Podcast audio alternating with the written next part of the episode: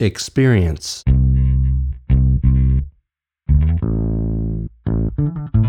New. Incredible.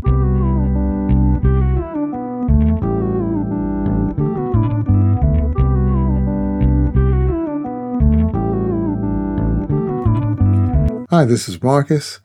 Welcome to the Fujifilm GFX podcast, second episode. And in this episode, I want to talk about sensor technology. I'm going to be referencing a website by the name of dxomark.com. This website specializes in ratings camera sensors. And um, there's a growing dialogue that's online where people refer to the GFX camera system as they're okay, but they have an older sensor. And somehow that is to say that they're not on par with the newer full frame cameras, which are being released with newer sensors. The Hasselblad X1D50C was released June 2016. The Pentax 645Z was released in April 2014. Both of these cameras are medium format both of these cameras has very old sensors. Both of these cameras are rated number one and number two. The Hasselblad is rated with a score of 102 and the Pentax is rated with a score of 101. They have been number one and number two for the last four or five years that I've been checking this, this website.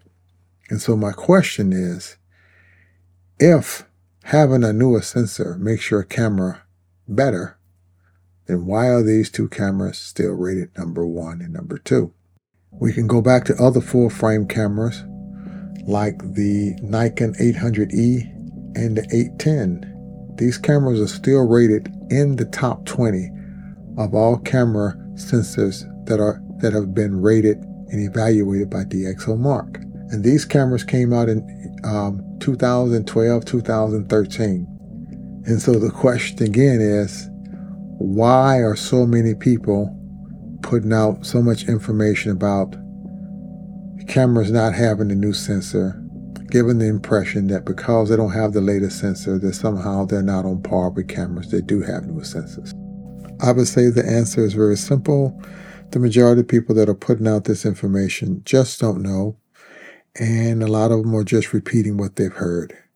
You have a flood of people that are on uh, YouTube, Instagram, and everybody's trying to get likes and trying to get views and they're trying to go viral.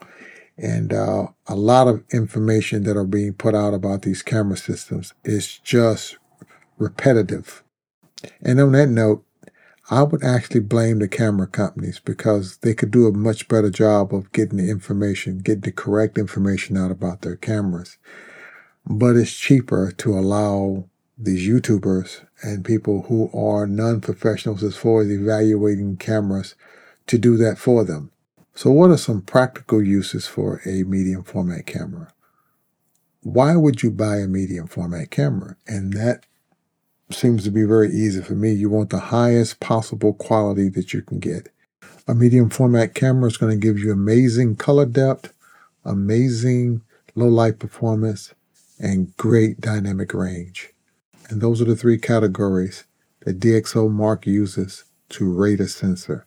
Having great dynamic range, great color depth, and great low light performance by itself will not ensure that you take great photos.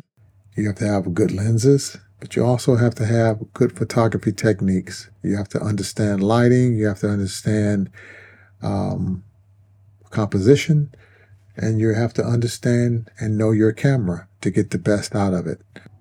So, with that said, what makes the GFX camera system so special and so unique?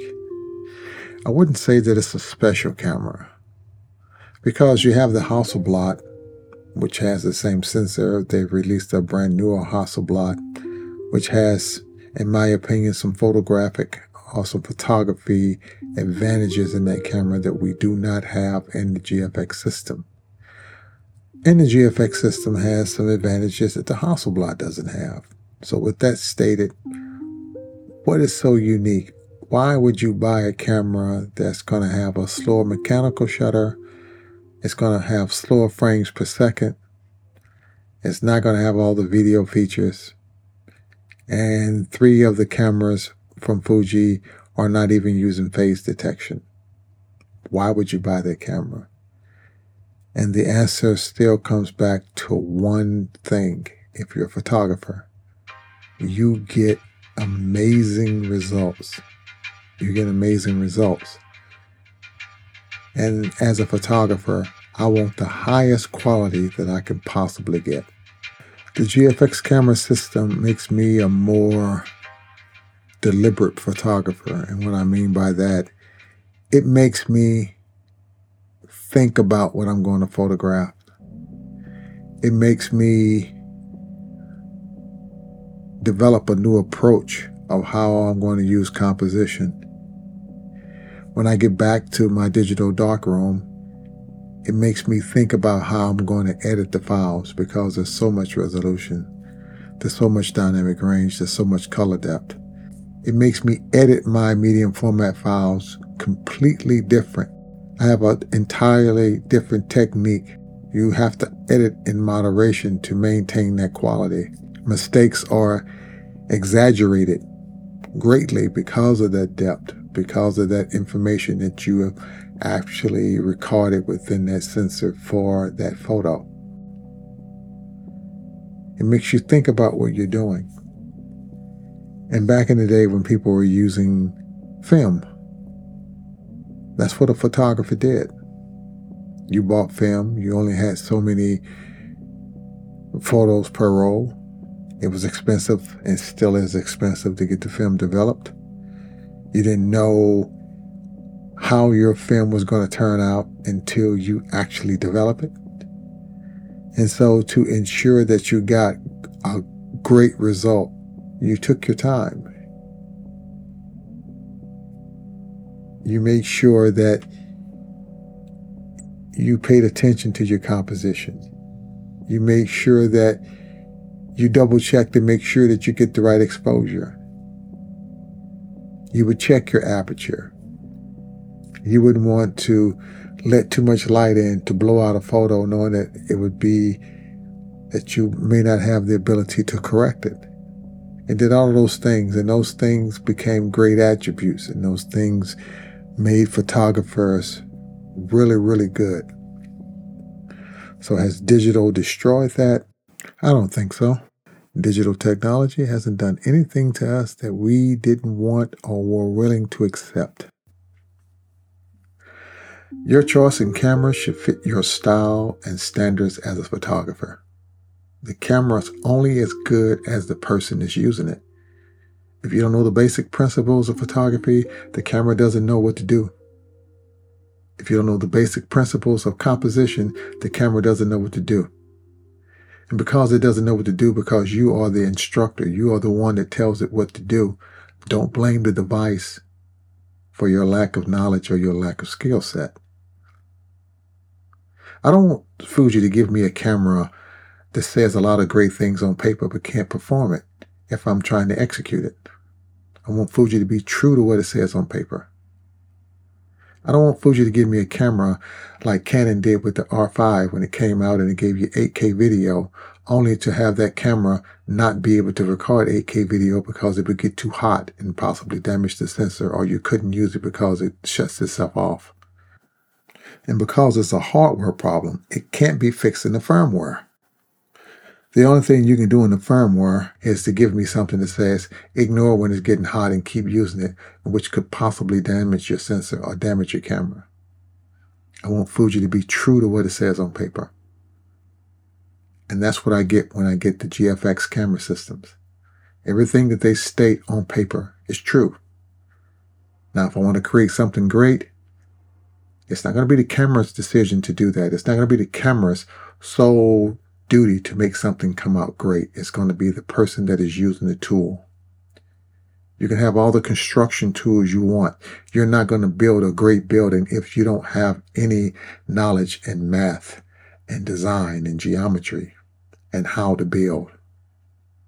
It's just a tool.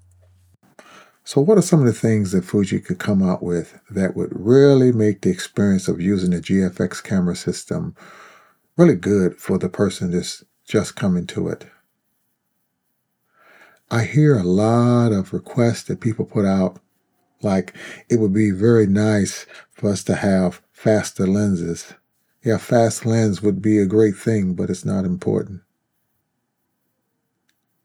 I hear people saying that it would be really, really nice for us to have a lot of great video features in the camera. Yeah, that would be nice, but it's not important. See, anything that you're requesting into this camera that takes away from the photographic experience of this camera is not important. It could be something that you could have in there just to say, hey, I got this feature inside of my camera, but it's something that you wouldn't normally use. Can you imagine taking the GFX camera system with you to go do a, just a, a run and gun video? It's a very large camera. It's got very large lenses. Yeah, I would like to have on paper that this camera does everything um, that the newer cameras do, but does that really enhance my photographic experience? Does it really give me anything to make me a better photographer? Does it really, really enhance what I'm doing with the camera? Is it going to make me think? Is it going to make me think outside the box? Is it going to make me concentrate and um, be more dedicated to the art of photography? If all it took was just technological advances in the camera, then we should have a lot of great photographers. We should have a lot of great artistry with the camera. And it takes a little bit more than that. There's a couple things I would like for Fuji to do with this camera for me, but they're very small. When I think about just myself, that's a very narrow and small minded way of thinking about a tool that hundreds of thousands, if not millions, of people could use to be creative with. I would like to see Fuji do something that the Hasselblad did. Take all of the video features out of the GFX camera. Give me an SSD uh, storage device of a half a terabyte or maybe a terabyte. Leave only one SD card in there. Give us phase detection, that would be great. But when you give us phase detection, also put out a little notice to let people know when you're using the older lenses that doesn't have the linear motor system, uh, phase detection may be a little bit slow. Because it's really the best autofocusing experience you're going to have is when the camera and the lens both communicates as one. And the communication between the camera and the lens is in unison to allow you to get that quick autofocusing yeah, there's a lot of things that people come up with and say they would love to see in the camera. I want to see more film simulations in the camera. And if you could remove the video capabilities and give us the SSD storage space, that would probably be a lot of room for you to add in more simulations. I love the attitude of the Hasselblad. I love their approach of being unapologetic for being good at what they do you know up front before you purchase that camera, this is what this tool is for. This is what this tool is not. And I think the Fuji GFX camera systems is on that same level. I don't like to rate camera systems one better than the other. Because again, it goes back to saying your camera should fit your standards and your creativity. It's just an extension of you. And you need to find the right tool that meshes with what you do. So, yes, there's a lot of advanced technological features that they can put into this camera. But are they important enough to be there to enhance the creativity of the person that's using it? If it's just there for you to put on paper and for people to go and do YouTube videos about to tout how many technological advanced features that they've added into the camera that has no bearing on creativity and to make more sales, then yeah, you could do that. There's nothing wrong with a company wanting to have economic and commercial success. After all, we're in a capitalistic society. And in order for this company to keep creating great products, they have to be successful. So we understand that. We just want Fuji to be true to what it says on paper. And Fuji is a camera system that you either love it or you don't like it at all. There is no in between. You either get it or you just don't get it. And it's nothing wrong if you don't get it. There's another camera system out there for you. But this notion that every camera system must have the latest of what some other camera system put out in order to make that camera system valid or on par with other systems is just not true. And so with this podcast, I'm going to be discussing the experience of having the GFX system. And I'm going to talk about some of the things that are not so great in using the camera system.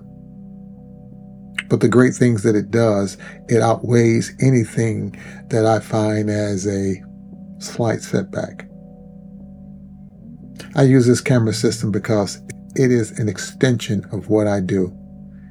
If you view my photographic work online, you can tell that I'm a Fuji shooter not because of the film simulations that it uses and not because of the way that I edit. It's because we're both unapologetic for being good at what we do. I love the medium format or the larger than full frame sensor. I want to get as much information and create the highest possible photographic quality that I can possibly do. And I feel that with this camera system, that's what it gives me. So in future episodes, you're going to hear me talk about doing certain type of portrait shoots, doing certain type of panoramic shoots. The experience of doing street photography with a camera that people tell you that you shouldn't use. Doing some landscape photography. And even going in and even giving a hand of taking some fashion photography where all of the other cameras will be using much faster cameras and lower megapixels. Again, these things were done when people used film cameras. So how did they do it? When they were just manually focusing. How were they able to take these amazing photos that we still marvel at today and we create software applications to mimic their filmic-like quality? That's a question for most people to ponder and to think about. Stay true to what you do. Create your own unique style. Share it with the world. And let's create together. Thank you for listening to this podcast. If you haven't subscribed, please subscribe, and I'm going to bring you more unique, in depth information on the Fujifilm GFX camera systems. Thank you again.